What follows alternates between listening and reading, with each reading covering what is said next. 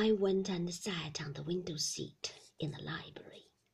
It seemed funny without Jasper. He must have gone with Maxim. The old dog lay asleep in her basket.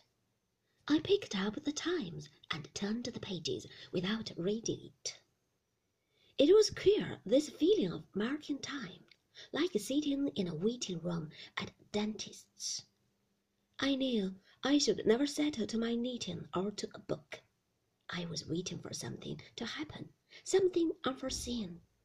The horror of my morning and the stranded ship and not having any lunch had all combined to give birth to a latent sense of excitement at the back of my mind that I did not understand.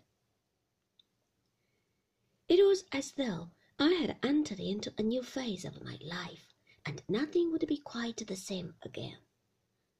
The girl who had dressed for the fancy dress ball the night before had been left behind. It had all happened a very long time ago.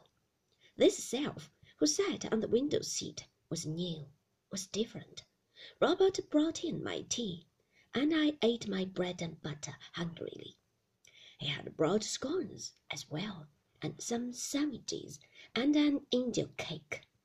He must have thought it derogatory to bring bread and butter alone, nor was it Manderley routine.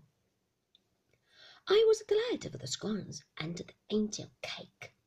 I remembered I had only had cold tea at half past eleven, and no breakfast. Just after I had drunk my third cup, Robert came in again.